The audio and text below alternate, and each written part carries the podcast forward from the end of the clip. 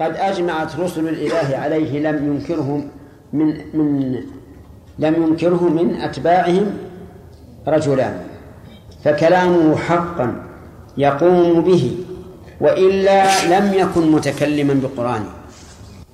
يعني كلام الله حق متعلق بذاته قائم بذاته قائم بذاته.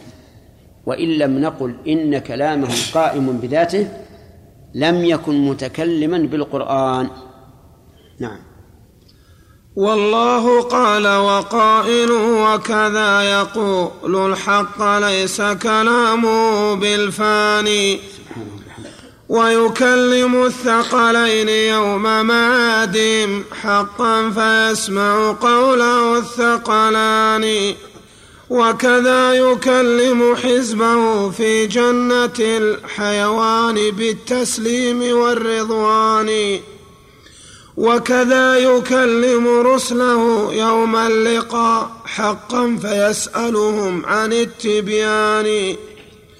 ويراجع التكليم جل جلاله وقت الجدال له من الإنسان. ويكلم الكفار في العرصات توبيخا وتقريعا بلا غفران. ويكلم الكفار أيضا في الجحيم أن اخسأوا فيها بكل هوان. والله قد نادى الكليم وقبله سمع الندى في الجنة الأبوان. وأتى الندى في تسع آيات له وصفا فراجعها من القرآن. وكذا يكلم جبرائيل بأمره حتى ينفذه بكل مكان. واذكر حد انتهى الوقت. لا ما دام الله يقول فانظروا كيف كان عاقبة المكذبين فالمراد لا ينزل عليهم عذاب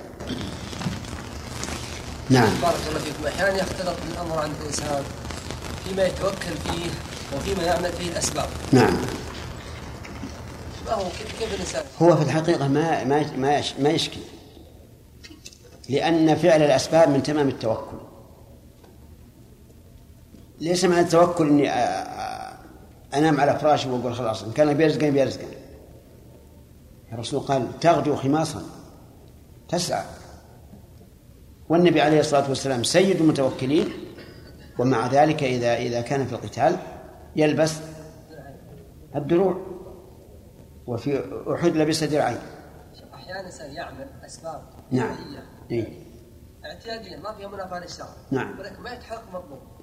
أي طيب. طيب. هذا من جنس الدعاء.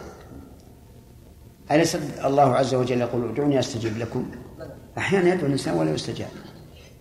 لكن هناك أمور وراء ما, ما يحيط به الإنسان قد يكون أصرفها عنه وقد يكون حصول ما, ما يريد شرا له. قال الله تعالى كتب عليكم القتال وهو كره لكم وعسى أن تكرهوا شيئا وهو خير لكم. وقال تعالى في النساء إن كرهتموهن فعسى أن تكرهوا شيئا. هنا شف الله أكبر. ما قال عسى أن تكرهوهن؟ ويجعل الله فينا خيرا كثيرا. عسى أن تكرهوا شيئا. ويجعل الله فيه خيرا كثيرا. الإنسان يعمل؟ يعني يعمل يعمل كل سبب شرعي أو كوني. عامل عامل تلدد في الأبواب. ما يخالف. يعمل يحاول نعم. يحاول. ولا ييأس. ما دام الهدف الذي يريده عملا صالحا فلا ييأس. يقولون إن بعض العلماء نسيت منه من علماء النحو من أئمة النحو قرأ في النحو ولكن ما ما ما أعرف عجز عنه فبينما هو ذات يوم سخر الله تعالى نملة تحمل متاعا. تصعد على الجدار تصعد على الجدار تسقط. تصعد على الجدار تسقط. حتى في آخر الأمر أنهت الموضوع. فقال إذا كانت هذه الحشرة حاولت ثم حاولت حتى نجحت. إذا فصار من أئمة النحو سبحان الله. سليم آخر آخر سؤال. نعم يا سليم. الله عنك شيخ. كيف يجيبون عن هذا؟ أقول ما يستحون. صحيح والله ما يستحون. ما أحسن بيتا قاله ابن القيم في النونية. قال لو شاء ربك كنت أيضا مثلهم فالقلب بين أصابع الرحمن. اسأل الله الثبات وقل اللهم عافنا مما ابتليتهم به. هذا يا شيخ مفهوم لله الحمد والشكر. ولكن ولكن كيف هم يدعون العقل وهم يخالفونه؟ بس بالصراحة يعني. اي الصراحة إنه ما لهم عقول هذا مشكلة. يدعون العقل وهم ضد ما الله عسى الله يسلطك عليهم يعني. سليم. نعم. بسم الله الرحمن الرحيم. واذكر حديثا في صحيح محمد ذاك البخاري العظيم الشان. اللهم اللهم فيه نداء الله يوم معادنا بالصوت يبلغ قاصيا والداني. هب أن هذا اللفظ ليس بثابت بل ذكره مع حذف سيان ورواه عندكم البخاري المجسم بل رواه مجسم فوقاني. أيصح في عقل وفي نقل نداء ليس مسموعا لنا بأذان أم أجمع العلماء والعقلاء من أهل اللسان وأهل كل لسان؟ أن الندى الصوت الرفيع وضده فهو النجاء كلاهما صوتان. والله موصوف بذاك حقيقة هذا الحديث ومحكم القرآن. أراد المؤلف رحمه الله أن يستدل أيضا بحديث ثبت في صحيح البخاري. فقال واذكر حديثا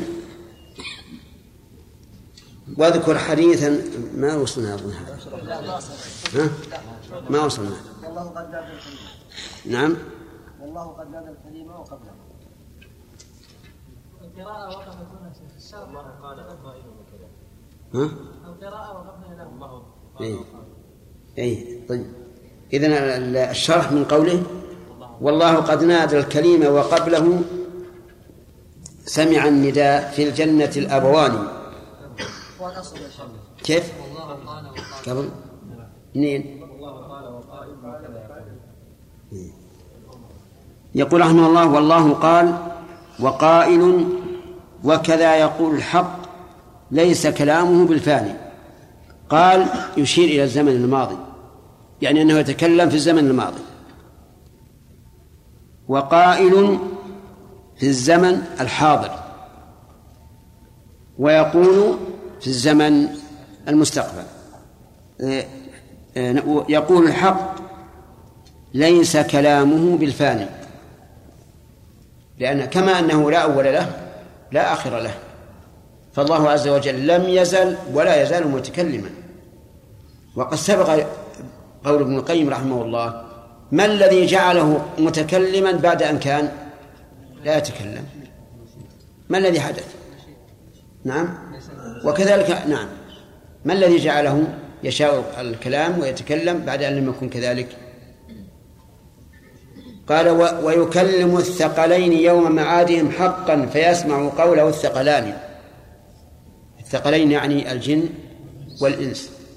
يكلمهم الله عز وجل ويسمعه الثقلان وكذا وكذا يكلم حزبه في جنة الخلد في جنة الحيوان بالتسليم والرضوان. يكلم عز وجل أهل الجنة ويسألهم أن يسألوا. فيقولون إنك بيضت وجوهنا وثقلت موازيننا وأدخلتنا الجنة فيقول لهم عز وجل أحل عليكم رضواني فلا أسخط عليكم بعده أبدا. هذا كلام صريح مناجاة. وكذا يكلم رسله يوم اللقاء حقا فيسألهم عن التبيان. قال الله تبارك وتعالى فلنسألن الذين أرسل إليهم ولنسألن المرسلين. يسأل الرسل هل بينتم هل بلغتم؟ فيجيبون. وكذا يكلم. بعده نعم. ويراجع التكليم ويراجع التكليم جل التكليم جل جلاله وقت الجدال له من الإنسان. شرح الآية. وكذا يراجع سبحانه التكليم من بعض عباده يوم القيامة عند وجوابهم له ويكلم الكفار في عرصات القيامة كلام تقريع وتوبيخ ويكلمهم أيضا وهم في الجحيم فيقول لهم اخسأوا فيها ولا تكلمون. وهو سبحانه قد نادى الكليم موسى من جانب الطور الأيمن ومن قبله نادى آدم وحواء عندما وقعا في الخطيئة كما قال تعالى وناداهما ربهما ألم أنهكما عن تلكما الشجرة؟ وأقل لكما إن الشيطان لك إن الشيطان لكما عدو مبين. وقد وقد ما, ذكر الدليل؟ ما ذكر الدليل أنه أنه سبحانه وتعالى يراجع التكريم آه، عند الجدال. لكن لعلنا نذكرها بعد إن شاء الله نستحضرها. قال ويكلم الكفار في في العرصات توبيخا وتقريعا بلا غفران. يكلمهم عز وجل ويوم يناديهم أين شركائي الذين كنتم تزعمون؟ فيوبخهم أين الشركاء الذين تزعمون تزعمونهم مع الله؟ وكذلك أيضا يكلم الكفار أيضا في في الجحيم أن يخسأوا فيها بكل هوان. حينما يقولون ربنا أخرجنا منها فإن عدنا فإنا ظالمون. فيقول الله عز وجل اخسأوا فيها ولا تكلمون. يعني اخسأوا أي ذلوا من أن أنهم آه، يلقى عليهم الهوان والذل والعياذ بالله. والله قد نادى الكليم وقبله سمع النداء في الجنة الأبوان. قد نادى الكليم يعني موسى. قال الله عز وجل وناديناه من جانب الطول الأيمن وقربناه نجيا وكذلك الأبوان. آدم وحواء. ناداهما ربهما ألم أنهكما عن تلكما الشجرة؟ وأتى النداء وأتى النداء في تسع آيات له وصفا فراجعها من القرآن. تسع مواضع. كلها فيها النداء. موجودة بالشرح نقرأ ولا طيب. وقد وصف الله نفسه بالنداء في تسع مواضع من القرآن. مواضع. مواضع من القرآن. الأول قوله تعالى وناداهما ربهما ألم أنهكما عن تلكما الشجرة. الثاني وناداهما من جانب الطور الأيمن. وناديناه وناديناه من جانب الطور الأيمن وقربناه نجيا. فلما أتاها نودي يا موسى إني الثالث. سم ما عندك الثالث. أو هذا غير شرح الراس. لا الثالث الثالث فلم الثالث قوله طيب ما يخالف. الثالث قوله فلما أتاها نودي يا موسى إني أنا ربك فاخلع عليك الرابع. وإذ نادى ربك موسى أن ائت القوم الظالمين الخامس. فلما فلما جاءها نودي أن بورك من في النار ومن حولها. السادس.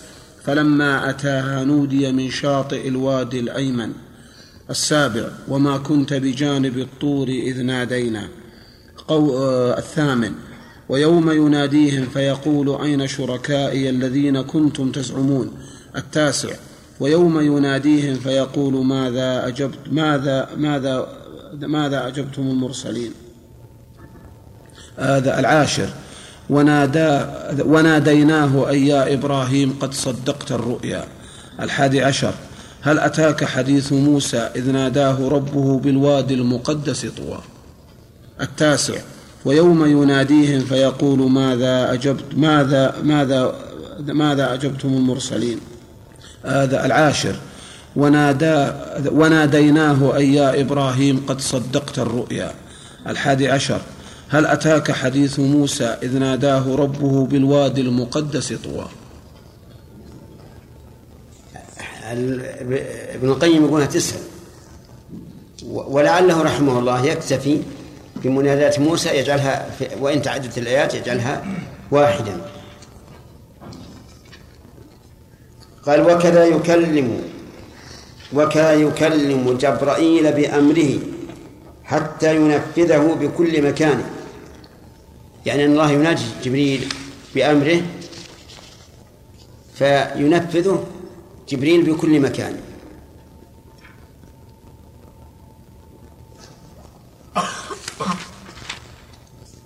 واذكر حديثا في صحيح محمد ذاك البخاري العظيم الشان.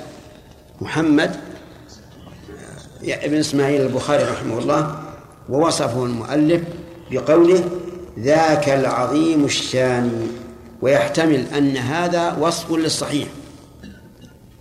فإن كان للصحيح فهو وصف للكتاب وإذا كان الكتاب عظيم الشان فالمؤلف كذلك. وإن كان للمؤلف أنه عظيم الشان فكذلك الكتاب فهما متلازمان. فيه نداء الله يوم معادنا بالصوت يبلغ قاصيا والداني. وذلك أن الله تبارك وتعالى يقول يا آدم يا آدم فيقول لبيك وسعديك فينادي بصوت إن الله يأمرك أن تخرج من ذريتك بعثا إلى النار. فيقول يا رب ما بعث النار؟ فيقول من كل ألف تسعمائة وتسعة وتسعون. كلهم في النار من بني آدم. إلا واحد في الألف. ولهذا قال ابن القيم في النونية يا سلعة الرحمن يعني الجنة ليس ينالها بالألف إلا واحد لا اثنان لما حدث النبي صلى الله عليه وعلى آله وسلم بهذا الحديث كبر على الصحابة وعظم عليهم وقالوا أينا ذلك الواحد؟ فقال لهم أبشر إنكم في أمتين ما كانتا في في شيء إلا كثرتا يأجوج ومأجوج. منهم تسعة وتسعين ومنكم واحد. تسعة وتسعون ومنكم واحد. يعني نعم. منكم تسعمائة منهم تسعمائة وتسعة وتسعون ومنكم واحد. ثم قال أرجو أن تكونوا ربع أهل الجنة شطر أهل الجنة ثلث أهل الجنة شطر أهل الجنة فكبروا وفرحوا. الشاهد أنه ينادي بصوت. فإذا انتفى. فيه نداء الله يوم معادنا بالصوت يبلغ قاصيا والداني هب أن هذا اللفظ ليس بثابت. الذين أنكروا أن يكون كلام الله بصوت قالوا هذا غير ثابت فينادي بصوت. وأن الثابت فينادي فقط. ابن القيم يقول هب أن هذا اللفظ ليس بثابت بل ذكره مع حذفه سيان طيب. أولا قول ابن قيم هب أن هذا اللفظ النحويون يقولون وعلى رأسهم الحريري إن هذا من لحن الفقهاء. هب أن وأن الصواب حذف أن. يعني لا تقل هب أن زيدا قائم ولكن قل هب زيدا قائما. لأن هب من من خوات ظن من ظن لكن هذا مضطرد عند الفقهاء. بل عند العلماء. هب أن هذا كذا. لا ينكره أحد. وإذا قدر أن هذا لا يصح لغة فهو حقيقة عرفية في لغة العلماء. بل ذكره مع حذفه سيان ورواه عندكم البخاري المجسم بل رواه مجسم فوقاني. من هو المجسم الفوقاني؟ الرسول صلى الله عليه وسلم. لأن النبي صلى الله عليه وعلى آله وسلم هو الذي حدث بهذا الحديث. فهم يقولون إذا أثبتنا أنه. أن له أن كلامه بصوت صار له جسم. فالبخاري مجسم. نقول لا البخاري ليس وحده مجسم بل بل النبي صلى الله عليه وعلى آله وسلم مجسم لأنه هو الذي قال ذلك. قال أيص... هب أن هذا اللفظ ليس بثابت ثم قال صح في عقل وفي نقل عن لنا بأذان. الجواب لا يصح. ولهذا قال أم أجمع العلماء يعني بل أجمع العلماء والعقلاء. من أهل اللسان وأهل كل لسان من أهل اللسان يعني لسان العربية وأهل كل لسان غير العربية. أن النداء أن النداء الصوت الرفيع وضده فهو النجاء كلاهما صوتان. والله موصوف بذاك حقيقة هذا الحديث ومحكم القرآن. في القرآن الكريم وناديناه من جانب الطور الأيمن وقربناه نجيا. وهل يعقل نداء بلا صوت أو مناجاة بلا صوت؟ لا. لكن نداء رفيع والمناجاة صوت خفي. نعم. والله موصوف بذاك حقيقة هذا الحديث ومحكم القرآن. واذكر حديثا لابن مسعود صريحا أنه ذو أحرف ببيان. الحرف منه في الجزاء عشر من الحسنات ما فيهن من نقصان. وانظر إلى السور التي افتتحها سرا عظيم الشان. لم يأت قط لم يأت قط بسورة إلا أتى في إثرها خبر من القرآن. عن عندي عن. لم يأت قط بسورة إلا أتى في إثرها خبر عن القرآن. إذ كان إخبارا به عنها وفي هذا الشفاء لطالب الإيمان. ويدل أن كلامه هو نفسها لا غيرها والحق ذو تبيان فانظر إلى مبدأ الكتاب وبعد الأعراف ثم كذا إلى لقمان. مع تلوها أيضا ومع حميم مع ياسين وافهم مقتضى الفرقان. الله اذكر حديثا لابن مسعود ابن مسعود عندي ترجمته نمليها ولا؟ نعم. قال هو عبد الله بن مسعود. الهذلي. الصحابي الجليل. أسلم قديما. ولازم النبي صلى الله عليه وسلم. وكان صاحبا عليه وسواكه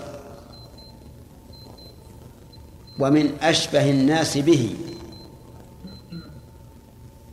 ومن أشبه الناس به في هديه وسمته وكلامه. توفي في المدينة سنة اثنين اثنتين وثلاثين. وذكر في مختصر صفوة الصفوة أن عمره ثلاث وستون سنة. يقول رحمه الله في في الاستدلال على أن كلام الله بحرف اذكر هذا الحديث الذي رواه ابن مسعود آه أنه ذو أحرف القرآن. الحرف منه في الجزاء عشر من الحسنات ما فيهن من نقصان. هذا الحديث من قرأ القرآن فله بكل حرف حسنة والحسنة بعشر أمثالها. قال لا أقول ألف لام ميم حرف ولكن ألف حرف ولام حرف وميم حرف وهذا صريح في أن القرآن حروف. وانظر إلى السور التي افتتحت بأحرفها ترى سرا عظيم الشأن. انتهى الوقت أجل شريعة الكلام؟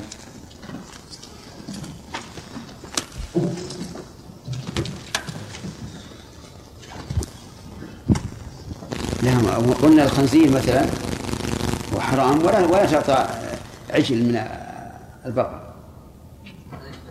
ها؟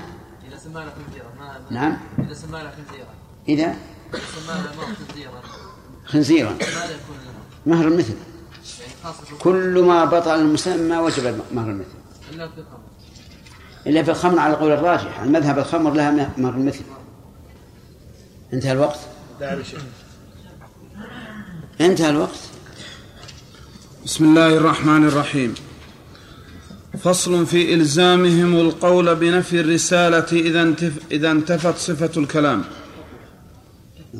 قبل.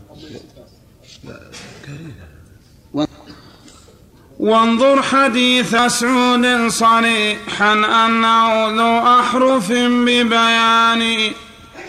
الحرف منه في الجزاء عشر من الحسنات ما فيهن من نقصان. وانظر إلى السور التي افتتحت بأحرفها ترى سرا عظيم الشأن.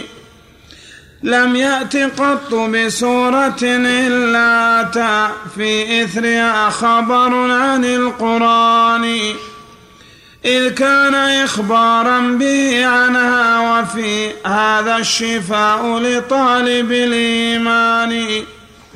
ويدل أن كلامه هو نفسها لا غيرها والحق ذو تبيان فانظر إلى مبدأ الكتاب وبعد الأعراف ثم كذا إلى لقمان. مع تلوها أيضا ومع حميم مع ياسين وفهم مقتضى الفرقان. عندي القرآن. نسخة بسم الله الرحمن الرحيم قال المؤلف رحمه الله تعالى في النونية واذكر حديثا لابن. لابن مسعود صريحا آه أنه ذو أحرف ببيان يعني كلام الله عز وجل صريح بأنه أحرف وهو من قرأ القرآن فله بكل حرف حسنة والحسنة بعشر أمثالها. قال لا أقول ألف لام ميم حرف ولكن ألف حرف ولام حرف وميم حرف. وهذا صريح بأن كلام الله ذو أحرف. الحرف منه في الجزاء عشر من الحسنات ما فيهن من نقصان. وجه ذلك أن الحسنة بعشر أمثالها. وانظر إلى السور التي افتتحت بأ... نعم. وانظر إلى السور التي افتتحت بأحرفها ترى سرا عظيم الشأن. انظر إلى السور التي افتتحت بالأحرف الهجائية. ترى سرا عظيم الشأن. هذه الأحرف اختلف العلماء فيها. منهم من قال الله أعلم بها ولا نقول شيئا. هذا واحد. ومنهم من قال إنها رموز وإشارات إما إلى بقاء الأمة الإسلامية أو إلى حروب أو غير ذلك. ومنهم من قال إنها أسماء للسور التي ابتدأت بها. ومنهم من قال إنه لا معنى لها. والفرق بين هذا القول والأول أن الأول متوقف. يقول الله أعلم بما أراد. وهذا يجزم بأنه ليس لها معنى. وهذا القول أصح الأقوال. وجه رجحانه أن القرآن الكريم نزل بلغة العرب وأن العرب لا يجعلون لهذه الحروف الهجائية معنى. وعلى هذا فنجزم بأنه لا معنى لها. أما إذا قلنا الله أعلم بما أراد فمعنى ذلك أنه يحتمل أن لها معنى. وهذا الاحتمال غير وارد. ما دام القرآن باللغة العربية فهذا الاحتمال غير وارد. فإذا قال قائل أي فائدة لنا بحروف ليس لها معنى؟ والقرآن الكريم أعظم الكلام. فكيف يكون فيه ما ليس له معنى؟ هنا يتبين قول المؤلف رحمه الله ترى قول الناظم. قول الناظم رحمه الله ترى سرا عظيم الشان. يعني أن وجود هذه الحروف الهجائية له سر عظيم. أشار إليه بقوله لم يأتي قط بسورة لم يأتي يعني هذا هذه الحروف إلا أتى في إثرها خبر عن القرآن. ألف لام نبدأ من البقرة. ألف لام ميم ذلك الكتاب ريب فيه. آل عمران؟ لام ميم؟ الله لا إله إلا هو الحي القيوم نزل عليك كتاب الحق. بعدها الأعراف. ألف لام ميم صاد كتاب أنزل إليك فلا يكون في صدرك حرج منه. بعد ذلك يونس وهود ويوسف والرعد وإبراهيم والحجر. كلها يذكر بعدها الكتاب. آه نأتي إلى آه الطواسين ها؟ نعم. مريم وطه مريم كاف ها يا عين صاد ذكر رب رحمة ربك عبده زكريا إذ نادى ربه نداء خفيا. هنا قد تقول أين ذكر القرآن؟ يقول ذكر القرآن هو بهذا الخبر الذي لا يعلم إلا بالوحي. من يعلم قصص الأنبياء في عهد الرسول عليه الصلاة والسلام إلا عن طريق الوحي؟ طه ما أنزلنا عليك القرآن لتشقى. بعد ذلك؟ لا الطواسين طاسيم ميم تلك آيات الكتاب المبين لعلك باخع نفسك النمل طاسين تلك آيات القرآن وكتاب مبين. القصص؟ طاسيم ميم تلك آيات الكتاب المبين. القصص. طاسيم ميم تلك آيات الكتاب المبين. العنكبوت ألف لام ميم. أحسب الناس أن يتركوا أن يقولوا آمنا وهم لا يفتنون قال ولقد فتنا الذين من قبلهم. فهذا خبر عما مضى. لا يعلم إلا عن طريق الوحي. ومثلها الروم. ألف لام ميم غلبت الروم في أدنى الأرض.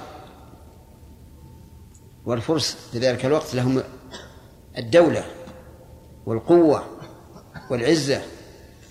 قال الله عز وجل وهم من بعد غلبهم سيغلبون في بضع سنين. من أين يعلم هذا؟ عن طريق الوحي. لقمان ألف لام ميم تلك آيات الكتاب الحكيم. تنزيل السجدة ألف لام ميم تنزيل الكتاب من الله. وهل مجرة إذن هذا السر هو أن هذا الكلام الذي أعجز العرب وهم أمراء الفصاحة والبلغاء إنما جاء بهذه الحروف. جاء بهذه الحروف. لم يأتي بحروف جديدة يقول والله نحن لا نعرف الحروف التي جاء بها. بل جاء بهذه الحروف. اسمع كلام الناظم. يقول لم إذ كان إخبارا به عنها. وفي هذا الشفاء لطالب الإيمان.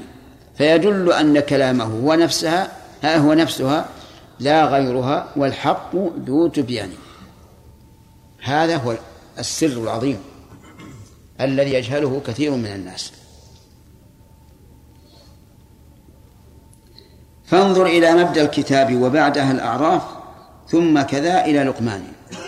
مبدأ الكتاب البقرة.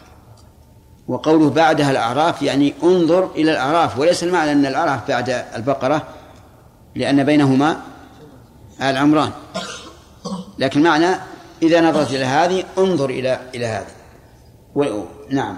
إلى لقمان مع تلوها أيضا وهي تنزيل السجدة ومع حاميم مع ياسين. فافهم مقتضى القرآن. نعم. فصل في يقول يا شيخ نعلم أن القرآن أتى يعني كلمات في, في, في كلامه لم يعرفها العرب من قبل. لم. لم يعرفها العرب من قبل مثل قوله تعالى تلك إذا قسمة ضيزة نعم ضيزة يعني قالوا أنها يعرفها العرب من قبل التفاوت بين الضاد والزاي إيش؟ وش قالوا؟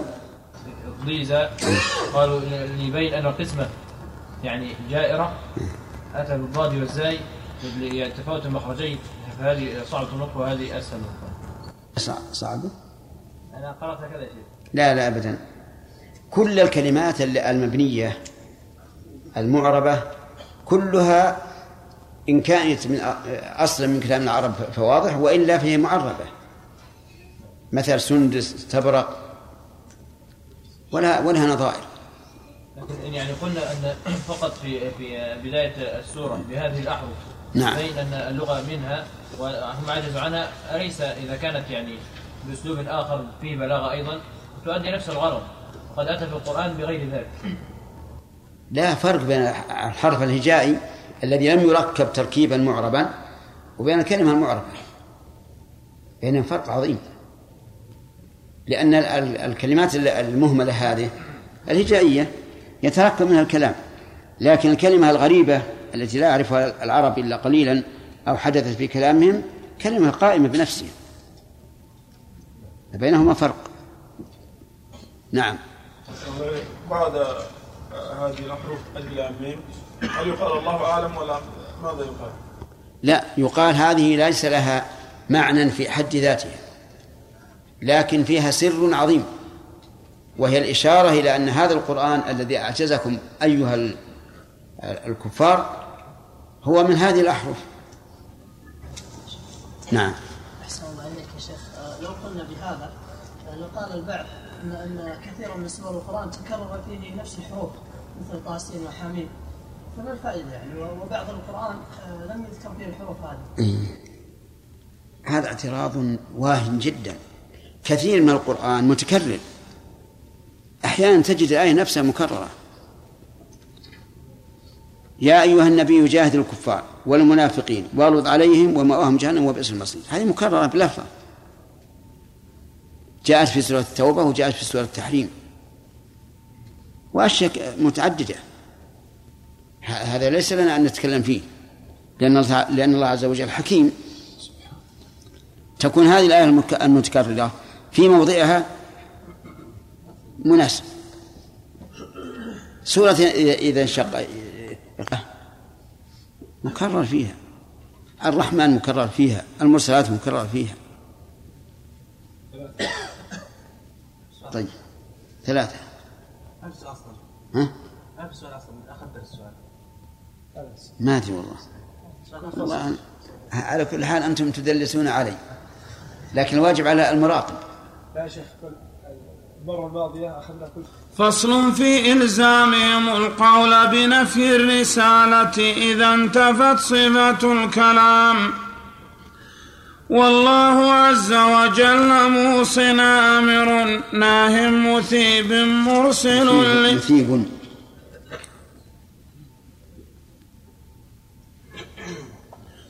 والله عز وجل موصن أمر ناه مثيب مرسل لبيان ومخاطب عندي منبن. منبن. من النبأ. نعم. نسخة؟ اللي عندي أحسن. منبن. لأن منبن تتعلق بالكلام ومثيب تتعلق بالفعل والآن نتحدث عن الكلام. منبن ميم نون باء بس. نعم. والله عز وجل موصن أمر ناهم. ناهم منبن. أي نعم. كيف؟ منبن أنا أنا الشاكل منبن لكن كما قلت من كسر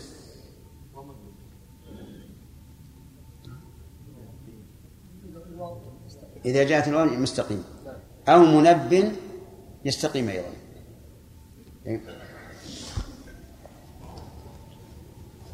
شكرا. أقرأ منب منبن أي نعم. والله. لأن تغيير الشكل أهون من زيادة الحرف. ها؟ أي لأن عندي مشكور بالس- بالسكون. نعم. والله عز وجل موصن آمر. ناه منب مرسل لبيان.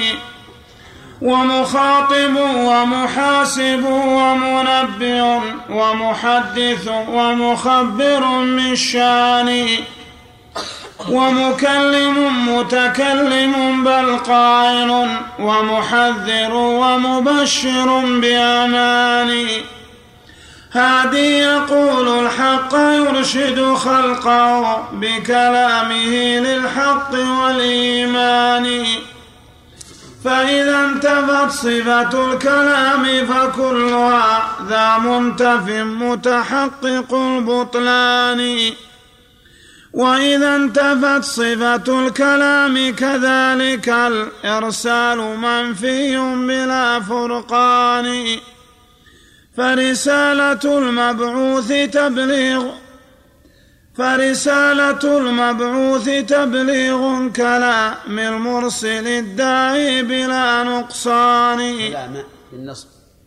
فرسالة المبعوث تبليغ كلام المرسل الداعي بلا نقصان وحقيقة الإرسال نفس خطابي للمرسلين وإنه نوعان نوع بغير وساطة ككلام موسى وجبريل القريب الداني منه إلى قريبة بالنصب نوع بغير وساطة ككلام موسى وجبريل القريب الداني. منه إليه من وراء حجابه إذ لا تراه ها هنا العينان.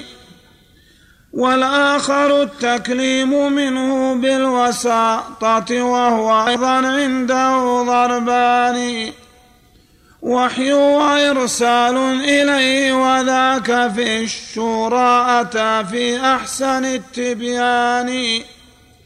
المؤلف رحمه الله يقول إذا انتفت صف- صفة الكلام انتفت ال- انتفى الوحي والرسالة. لأن الوحي وخبر وإرسال و- وصية وغير ذلك. هذه كلها إذا انتفت صفة الكمال الكلام تنتفي. كيف يكون مخبر؟ كيف يكون آمر وناهي بلا كلام. هذا لا يمكن.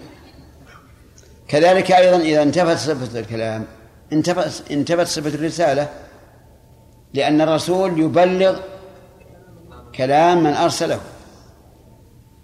فيقول قال ربكم قال الله. فإذا انتفت صفة الكلام انتفت الرسالة. وهذا نرجع إلى الشرع. والله تعالى والله عز وجل موصٍ. في القرآن قال الله تعالى ذلكم وصاكم به.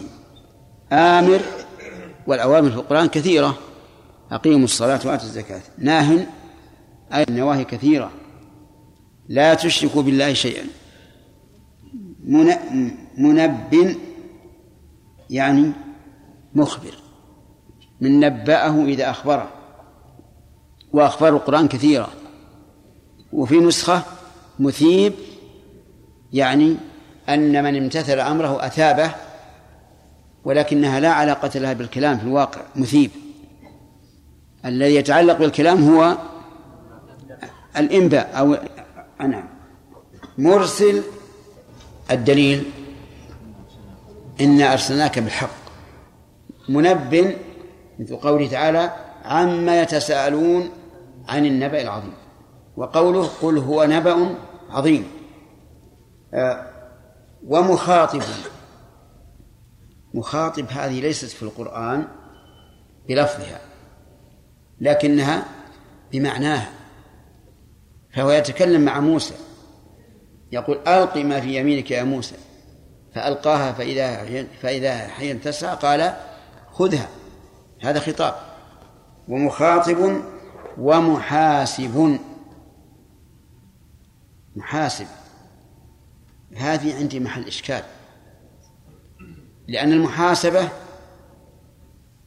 ليست في القرآن يعني أنه يحاسب الناس في القرآن. لكن قد يقول قائل المحاسبة وإن كانت في الآخرة فهي قول. قال الله تعالى وإن تبدوا ما في أنفسكم أو تخفوه يحاسبكم به الله. ومنب ومنبئ. حينئذ يكون كلام المؤلف فيه تكرار على النسخة التي عندي. يعني منب هي منبئ ولا فرق. نعم. نشوف الشرح ما ما ذكر لكم ما ذكر عندكم شيء. ها؟ بن عيسى. لا يمكن الهراس وهو منبن اسم فاعل من أنبأه بمعنى أخبره. نعم. وهو مرسل الرسل عليهم الصلاة والسلام لبيان شرائعه وإرشاده عباده. وهو مخاطب وهو مخاطب يخاطب أنبياءه ورسله ويخاطب أتباعهم من المؤمنين ويخاطب الكفار والمشركين. أتباعهم أتباعهم ويخاطب أتباعهم من المؤمنين ويخاطب الكفار والمشركين ويخاطب جبريل أمين وحيه. ويخاطب الملائكة المكرمين وهو, مح وهو محاسب يحاسب خلقه يوم القيامة ويسألهم عما فعلوه ويناقشهم فيه وهو وهو منبئ وهو منبئ اسم فاعل من أنبأه بالأمر. منبئ. وهو منبئ اسم فاعل من أنبأه بالأمر بمعنى أخبره وهو محدث. بس هذا حتى بعدها الرأس ما أجاد لأن الأولى من من أنبأه؟ الأولى من نبأه. الأولى من نبأه. وعلى كلام الراس رحمه الله يكون فيه التكرار محض. أما على النسخة اللي عندنا منبه يكون الفرق بين منبئ ومنبئ. أن منبئ من أنبأ ومنبئ من نبأ. وهما في اللغة العربية معناهما واحد. ولا مانع أن الإنسان يكرر اللفظة إذا اختلف اللفظ. أرأيتم قول الله عز وجل فمهل الكافرين أمهلهم رويدا هما كلمتان معناهما واحد. لكن اختلفا في الحروف. ويأتي إن شاء الله باقي. هل البحث إيش؟ الحمد لله اي لا البحث عام؟ يعني في أي موضع يحمد الله نفسه؟ هذا عام. كل واحد يمسك المصحف والحمد لله ولا ودي عاد ادلكم على شيء ما في كلافة نبد نعم. شوف النظام. سم الله. بسم الله الرحمن الرحيم. ها؟ شرح؟ لا لا خلصنا. طيب وش وقفنا عليه؟ على رأيك وش وقفنا عليه؟ مخاطب؟ مخاطب. محاسب. ومنبع ومحدث. ها. ما تكلمنا عن هذا؟ بسم الله الرحمن الرحيم. قال ابن القيم رحمه الله في النونية يخبر عن الله عز وجل أنه محدث. قال الله تعالى ومن ومن أصدق من الله حديثا فهو محدث. وقال عز وجل فليأتوا بحديث مثله. وقال عز وجل ما يأتيه من ذكر من ربهم محدث إلا استمعوه. و ومبشر. قال الله تعالى وبشرناه بإسحاق نبيا من الصالحين. نعم عندي مبشر. ها؟ اي ومحدث ومخبر وش بعده؟ بالشان هو أيضا مخبر ومخبر. لأن جميع الجمل الخبرية تعتبر خبرا من الله من الله تبارك وتعالى. مثل قوله تعالى يا أيها الناس إنا خلقناكم من تراب. قال ومخبر و و و ومكلم متكلم. مكلم قال الله تعالى بالنسبة لموسى عليه الصلاة والسلام وكلمه ربه. قال وكلم الله موسى تكليما. الغريب أن الذين ينكرون الكلام يقولون معنى كلم الله موسى أي جرحه. من بمعنى الجرح. جرحه بإيش؟ بمخالب الحكمة. سبحان الله هذا لا شك أنه قول على الله بلا علم. وليس بلا إطلاقا. متكلم أيضا هو متكلم عموما. قال الله عز وجل إنما أمره إذا أراد شيئا كن فيكون. بل قائل قائل كذلكم ق... ق... نعم. كذلك قال الله من قبل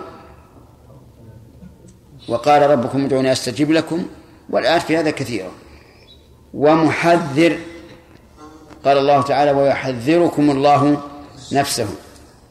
ومبشر قال الله تعالى وبشرناه بغلام حليم وعليم أيضا. بأماني أي مؤمن لمن بشره. هاد يقول الحق يرشد خلقه. هاد لقول الله, لقول الله تعالى والله يهدي من يشاء إلى صراط مستقيم يقول الحق كقوله تعالى قالوا ماذا قال ربكم؟ إيش؟ قالوا الحق أي قالوا قال الحق آه، يرشد خلقه.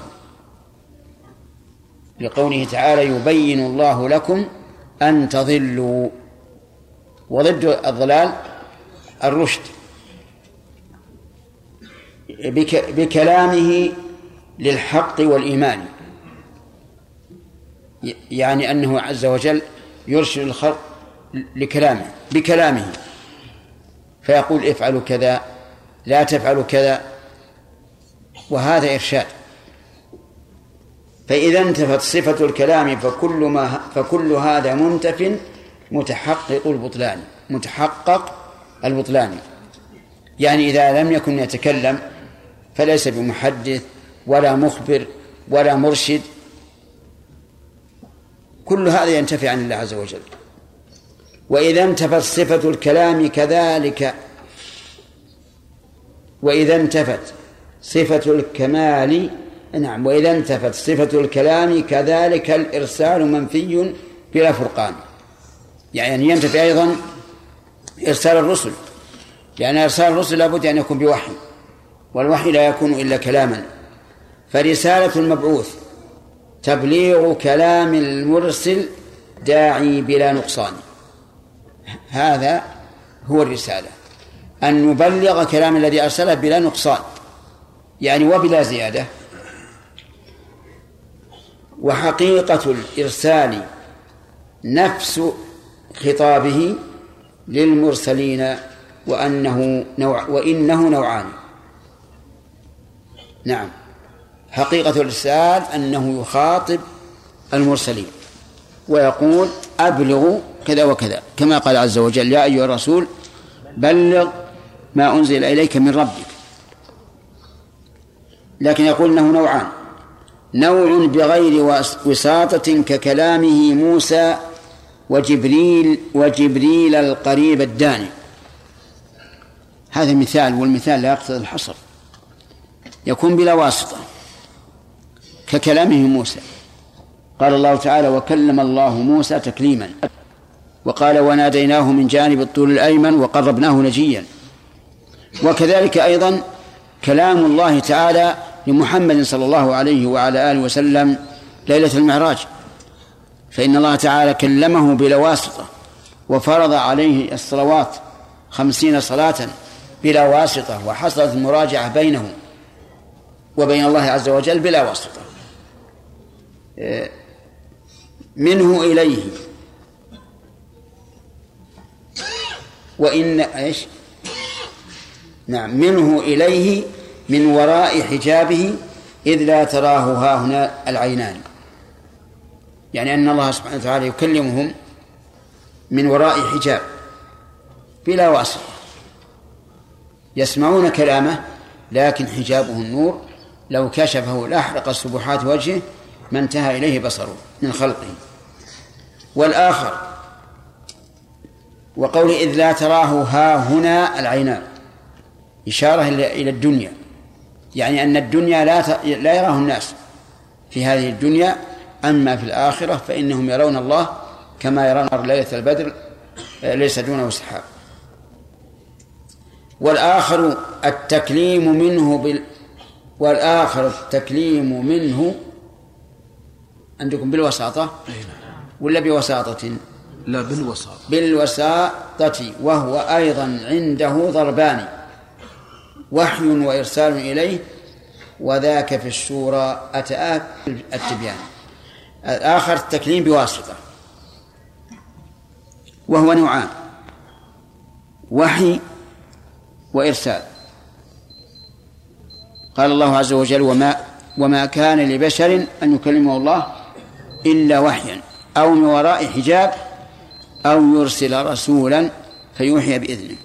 الوحي معناها أنه يلهم بواسطة الرسول ما نعم يلهم الله الوحي بواسطة الرسول.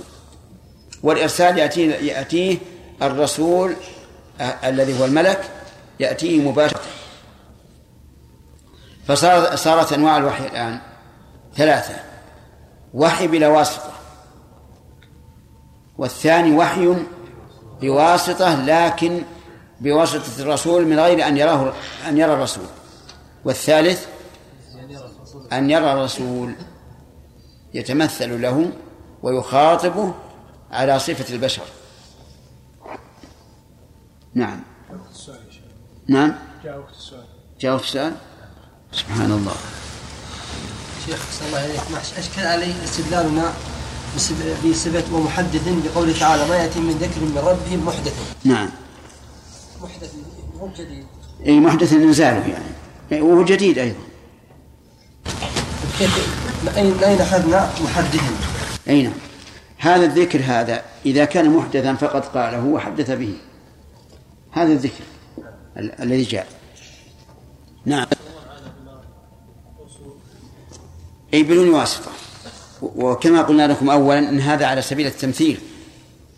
كامه مناجاة ومناجاة أو نعم نقول نقول كذلك. قال الله عز وجل هما ربهما ألم أنهكما فيكون هل هذه الأوصاف التي وصف الله بها؟ يصح تعبيد الإنسان لها؟ كيف؟ هل يصح تعبيد الإنسان لها؟ فيقال عبد المبشر وعبد الظاهر الأسماء فقط. إلا الوصف الذي لا يوصف به سوى الله فيجوز. هو يسأل عن التعبيد بهذه الأشياء. عبد مخبر عبد مبشر نقول لا يصح.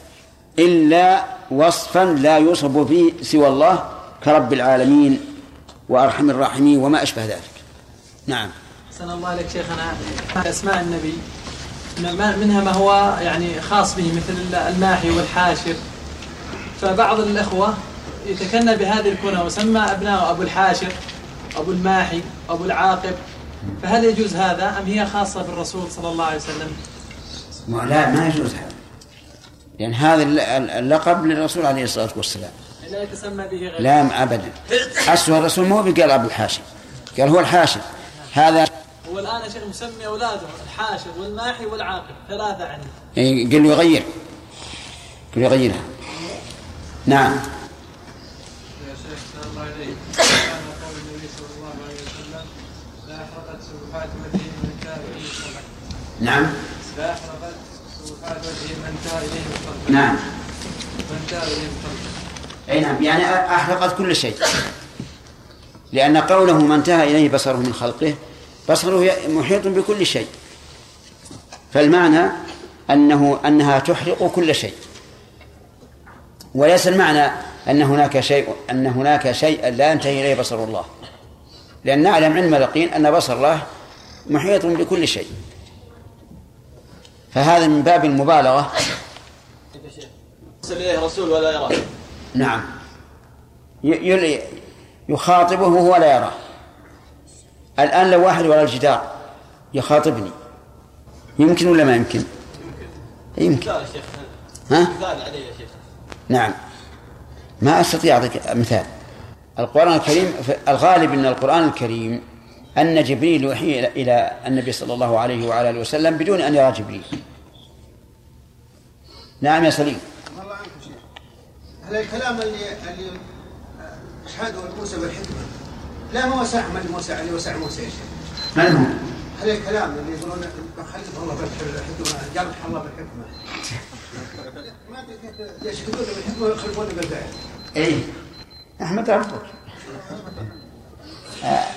جزاك الله خير. أنت ما شاء الله تهاجم أهل البدع مهاجمة جيدة. نعم. جزاك الله خير. لأن يا شيخ هذا مناقض بفعلهم اللهم عافنا اللهم اهد- اهدنا. اهدنا. اللهم اهدنا. اللهم اهدنا. الله لا يزيغ قلوبنا. هؤلاء العجيب أن هؤلاء فحول هينين أذكياء. لكن من لم يجعل الله له نورا فما له من نور. يعني إذا رأيت كلامهم في غير الإله الإلهيات تعجب منه. تقول هذا لا أئمة. لكن نسأل الله السلامة. نعم. بسم الله الرحمن الرحيم. فصل في إلزامهم التشبيه للرب بالجماد الناقص. إذا انتفت صفة الكلام. التشبيه. في إلزامهم التشبيه. فصل فصل في إلزامهم التشبيه للرب بالجماد الناقص.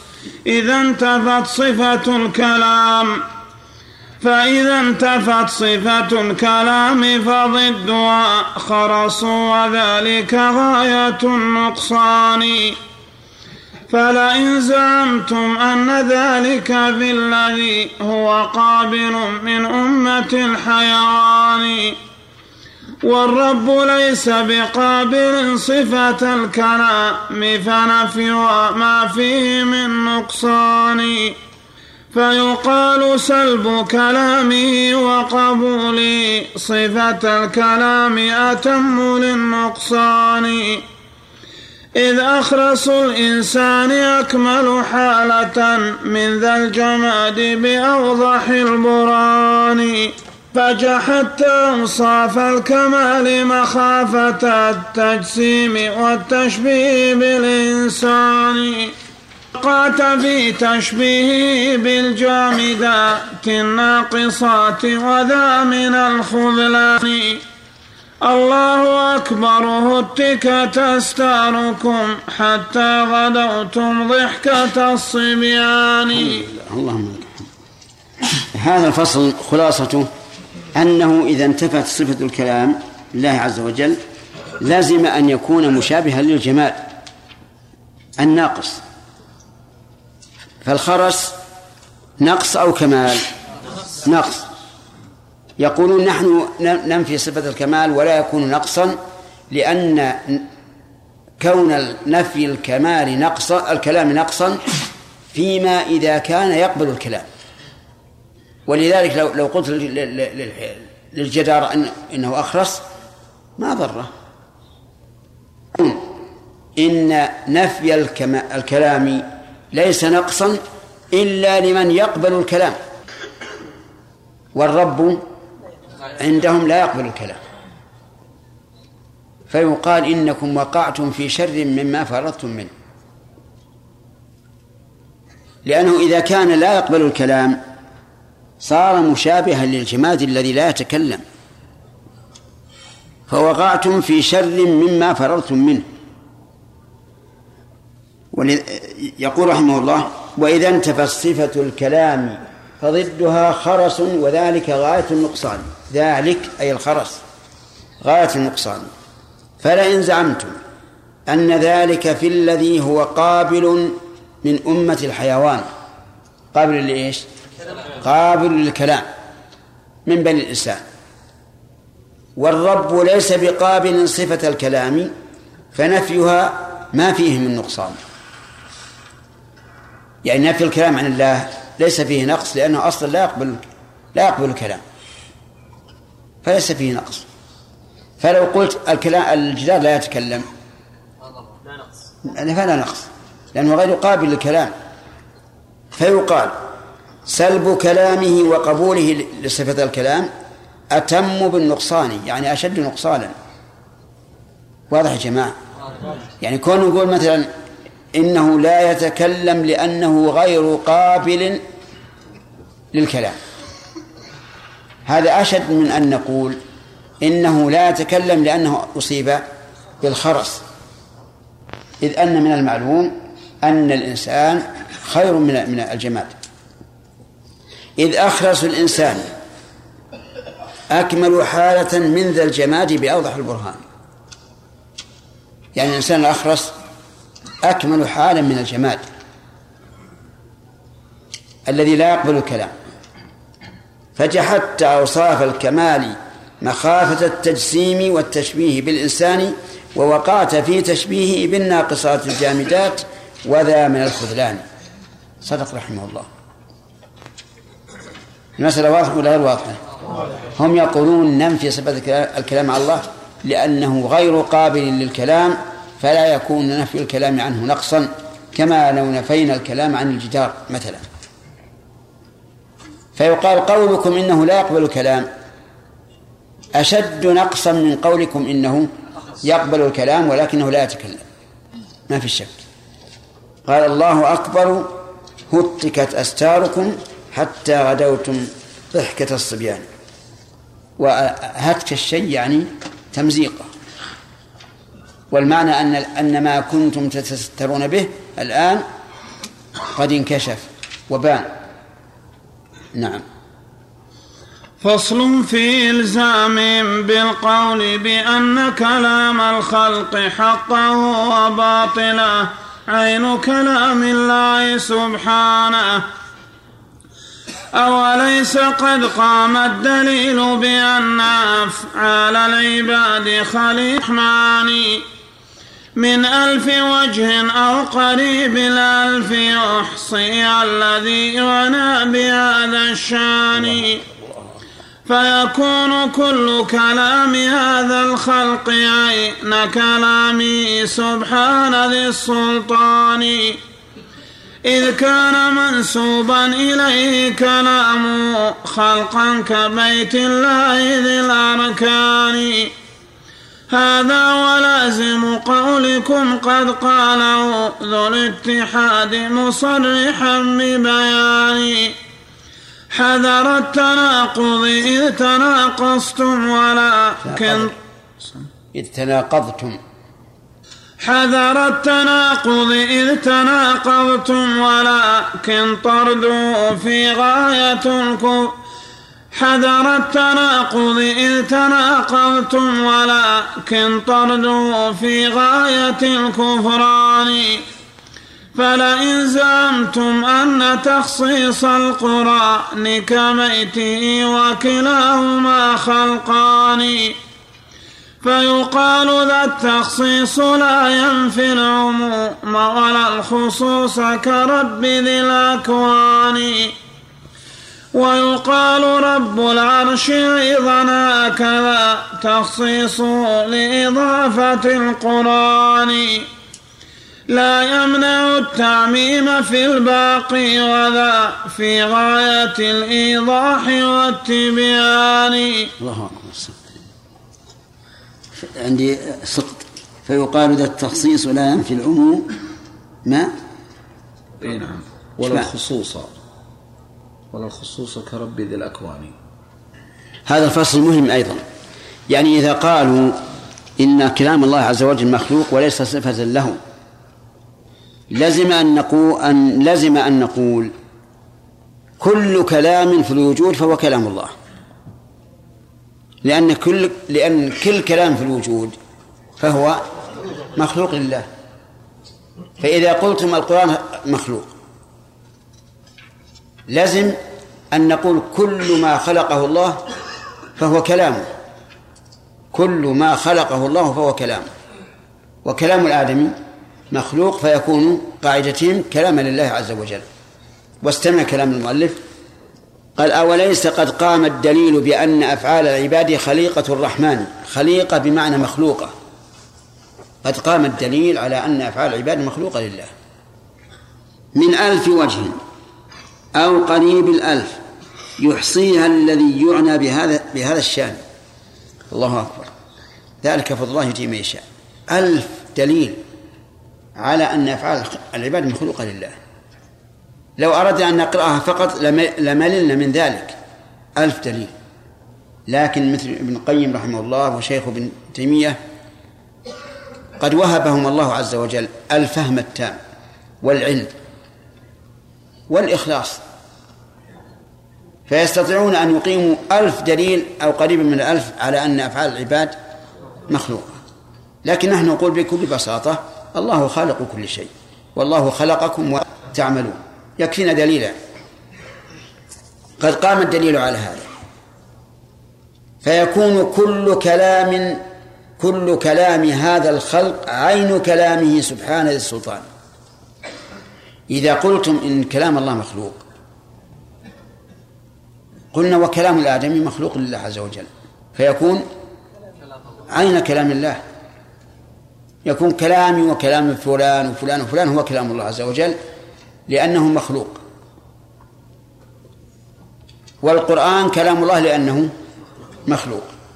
طيب إذ كان مخلوقا نعم فيكون كل كلام هذا الخلق عين كلامه سبحانه للسلطان إذ كان منسوبا إليه كلامه حقا كبيت الله ذي الأركان.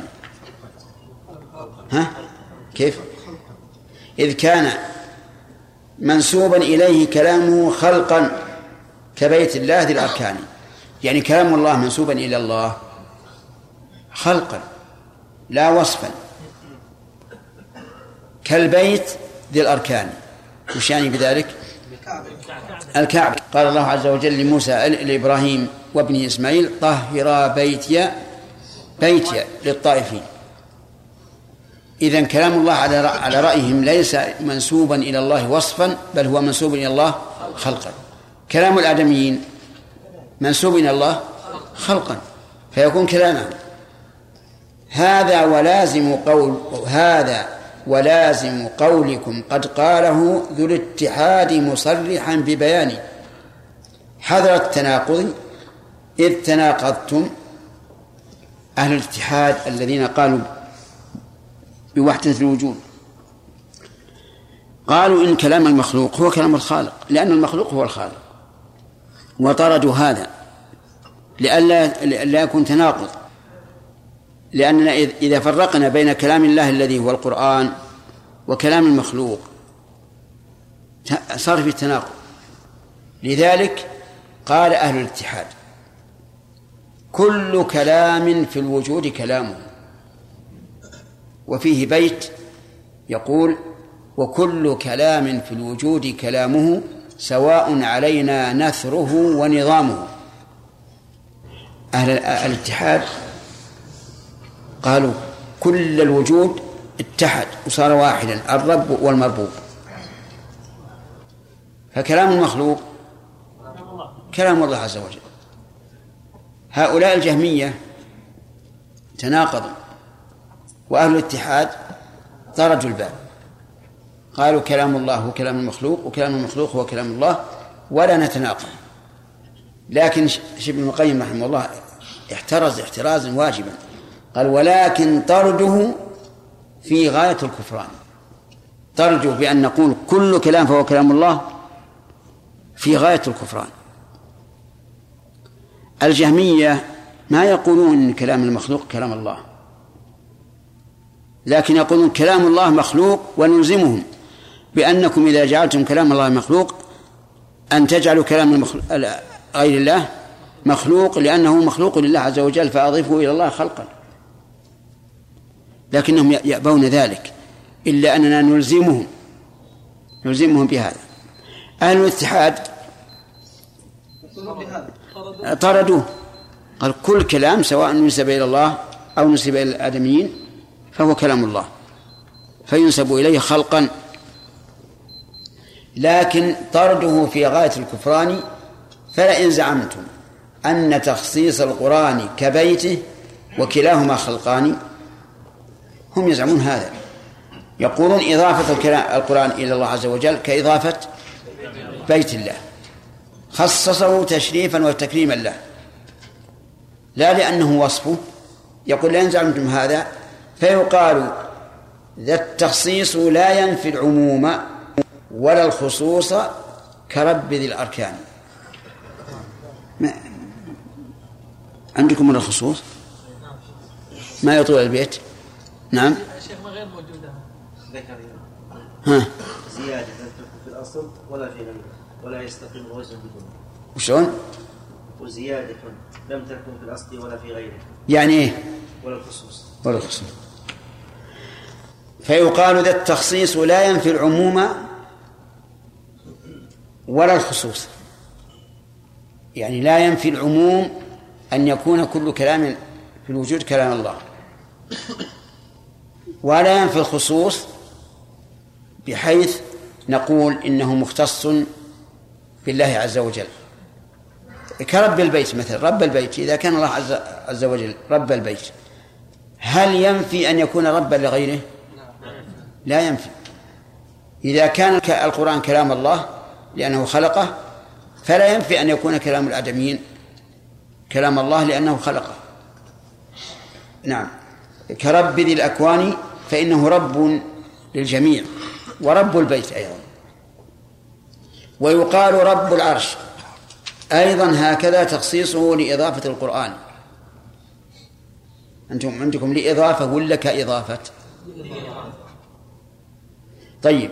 ويقال رب العرش. هل لما قال الله عز وجل رب العرش هل انتفى أن يكون ربا لغيره؟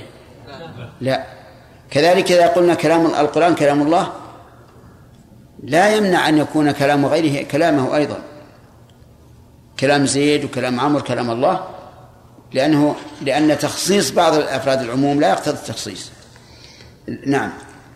والظاهر أن الظاهر والله أعلم أن صواب العبارة لا يقتضي ويقال رب العرش أيضا هكذا تخصيصه كإضافة القرآن. عندي أن أبين في المعنى. يعني كما أن إضافة القرآن إلى الله عز وجل لا يقتضي تخصيص كلامه به. بل إذا قلنا أن القرآن المخلوق لازم أن يكون كل كلام في الوجود فهو كلام الله عز وجل. قال ولا نعم. كإضافة القرآن أو لإضافة القرآن لا يمنع التعميم في الباقي وذا في غاية الإيضاح والتبيان. معكم نسخة إبراهيم العيسى؟ كذا لإضافة. وش قال عليها؟ يقول فإذا قلتم إن إضافة القرآن إليه تعالى للتشريف لزمكم أن جميع كلام الخلق كلام الله والتخصيص في القرآن لا ينفي العموم. كما إذا قيل رب العرش ورب الأكوان كما لا يخفى والله. بس. يعني ما ما تكلم عن البيت. الهراس؟ ها؟ ألا ترى أنه يجوز لك أن تقول رب العرش على سبيل التخصيص ثم تقول رب الأكوان التي من جملتها العرش على جهة التعميم فكذلك تخصيصه لإضافة القرآن تخصيصه إليه. لإضافة. سم. تخصيصه لإضافة. لإضافة هو موصول كلام موصول. طيب. هذا التخصيص لإضافة القرآن إليه لا يمنع لا يمنع التعميم في الباقي أي فيما وراءه من الكلام وذلك أمر في غاية الظهور والبيان. ويقال الباش أيضا هكذا تخصيصه يعني تخصيصه إضافة القرآن اللام يمكن للتعدية. وما ذكرناه أيضا محتمل. لكن ما دام الشراح شرحوا على اللام فليكن على هذا. ما بعد جاوب السؤال عن هذا؟ لأن ما أخذنا الفوائد ما وصل هذه في الفوائد. الذين ينفون الحكمة إيش؟ الذين ينفون الحكمة. يثبتون القياس أي نعم. هل هذا يعتبر تناقض اي ما في ما في شيء تناقض. لأن لأن القياس إلحاق فرع بأصل في حكم لعلة جامعة والعلة هي الحكمة. نعم يا سليم. الله عنك يا شيخ. السؤال إن إن أهل الكلام اللي اللي يحدثون في إيه. القران جزاك الله خير. نعم. عز الله إنك إنك صببت عليهم جامك صبا. تعرف الجام؟ العام يفهم من يفهمون اي ويقولون إحنا نحكم العقل ونحكم لا غلط هذا. هذا غلط. كيف تح- تحكم العقل على الله عز وجل؟ أنت تحكم على الله. لا ما ما ما أنا- مع الله. العام وهم يدعون العلم ويدعون العقل. والعام يفهم من القرآن أكثر مما يفهمون. الواقع دعواهم العقل نقص في العقل. تناقض. لو حكموا العقل ما ما ذهبوا يحركون الكلمة مع مواضع. لكن من لم يجعل الله له نورا فما له من نور. نعم. أحسن الله إليكم يعني هو القاهر فوق عباده. الذين ينفون يعني الفوقية ال- ال- المكان. يقول في الآية قرينة على أن المراد بالفوقية هنا فوقية المكانة. نعم. لأنه قال قاهر نعم. ومن الرد عليه؟ الرد عليهم جمع بينهما. الجمع بينهما أكمل. قاهر وعالي. يعني حتى الآن يعني كون ال- العقوبة تأتي من فوق أبلغ من من كونها تأتي من تحت. مع أن هذا السؤال يا يحيى ما بعد جاء وقت. باقي ها؟ نعم؟ باقي دقيقة يا شيخ. ذكرنا أن نحسب بعد الأذان يا شيخ. لا لا. فاتن أربع. أنا عندي الآن 39 بعد شيخ بعد الأذان تسع دقائق راح. راحت الدقيقة. والله سبحان الله العظيم حملها الإنسان الأمانة إنه كان ظلوما جهولا. نعم.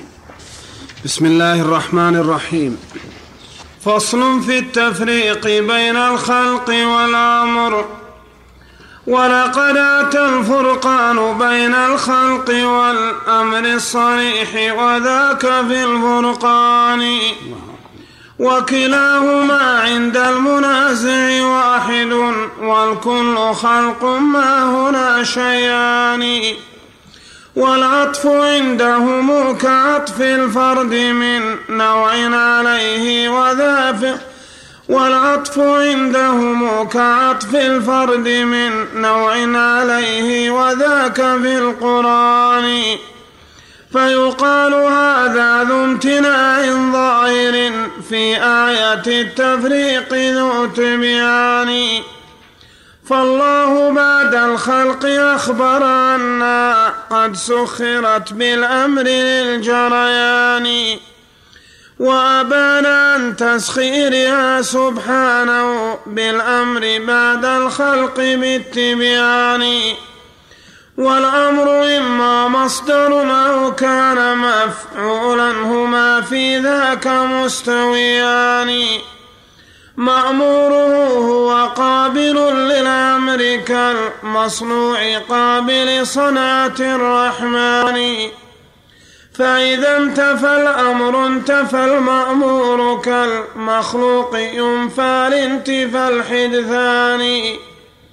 وانظر إلى نظم السياق تجد به سرا عجيبا واضح البرهان. ذكر الخصوص وبعده متقدما والوصف والتميم في ذا الثاني.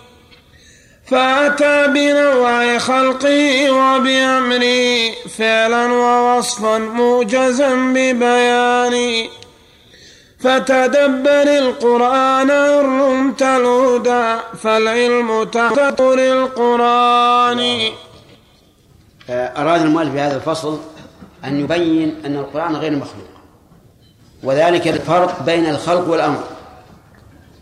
قال الله تبارك وتعالى ألا له الخلق والأمر. الخلق والأمر. والأمر هو الشرع والقرآن. قال الله تعالى وكذلك أوحينا إليك روحا من أمرنا. ما كنت تدري من الكتاب ولا الإيمان. نبدأ بشرح المؤلف. قال ولقد أتى الفرقان ولقد أتى الفرقان بين الخلق والأمر الصريح. ذاك في الفرقان. الفرقان في الشطر الأول والثاني بينهما جناس تام. وهما في المعنى متباينان.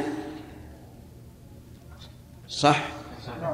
الأول الفرقان التفريق والثاني الفرقان القرآن. واللفظان متفقان في في في النوع والترتيب. وإذا اتفقت الكلمتان في نوع الحروف وترتيبها مع اختلاف المعنى يسمى عندهم الجناس التام. نعم الجناس التام قال ولقد أتى الفرقان بين الخلق والأمر الصريح وذاك في الفرقان وكلاهما عند المنازع واحد. والمراد بالمنازع هنا من يقول إن القرآن مخلوق. كلاهما واحد الخلق والأمر فهما عنده شيئان والكل خلق ما هنا شيئان. الكل خلق أي مخلوق. وش اللي مخلوق؟ الأمر والخلق. ما هما شيئان ما ما هنا شيئان. والعطف عندهم كعطف الفرد من نوع عليه وذاك في القرآن. يقول عطف الأمر على الخلق كعطف الفرد على النوع.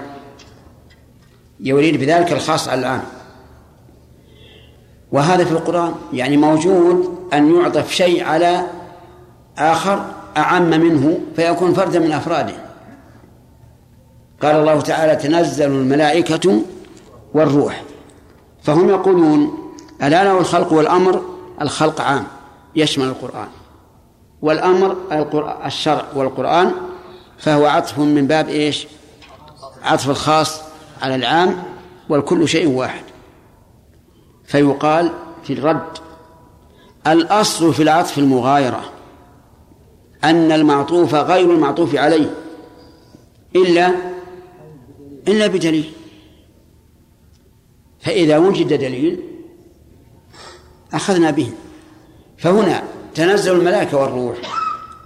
الروح لا يمكن أن يكون غير الملائكة لأن جبريل معروف أنه إيش؟